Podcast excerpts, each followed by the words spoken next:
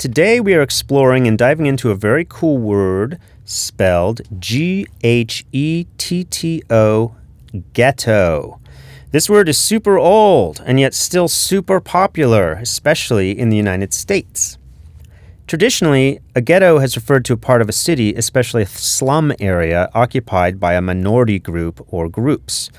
In Europe, it was typical to describe um, a Jewish part of town, as Jews were, Jews were heavily discriminated against and placed under a lot of restrictions, such as where they could and could not live. In the United States, while there have always been heavily ethnic neighborhoods, the term ghetto typically has referred to an African American neighborhood where the residents are poor. Recently, this noun has been transformed into an adjective, meaning something that is tawdry, broken, of poor quality, as in, that dude repaired his shoes with duct tape? That is so ghetto. But what does the word actually mean, and where did it come from?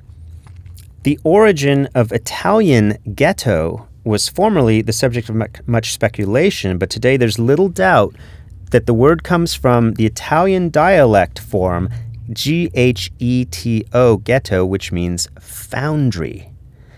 A foundry for cannons was once located on an island that forms part of Venice, where in 1516 the Venetians restricted Jewish residents. The word ghetto became the name for the area and was borrowed into Standard Italian as ghetto, G H E T T O, with the meaning of a section of a city where Jews are forced to live. There's another interesting possibility, though. There's an old Germanic word, burg or borough, like a borough as a part of a town, which means a self governing walled town in German. In Italian, you pronounce borough borgo.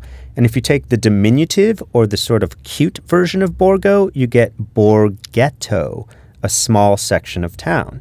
It's my belief that someone in Italy saw the double meaning of ghetto as foundry and place to live and borghetto, little town, and just slangified it into ghetto, G H E T T O, that we use today. Well, I hope this explanation was not too ghetto for you, dear listeners. Talk to you tomorrow for a new word.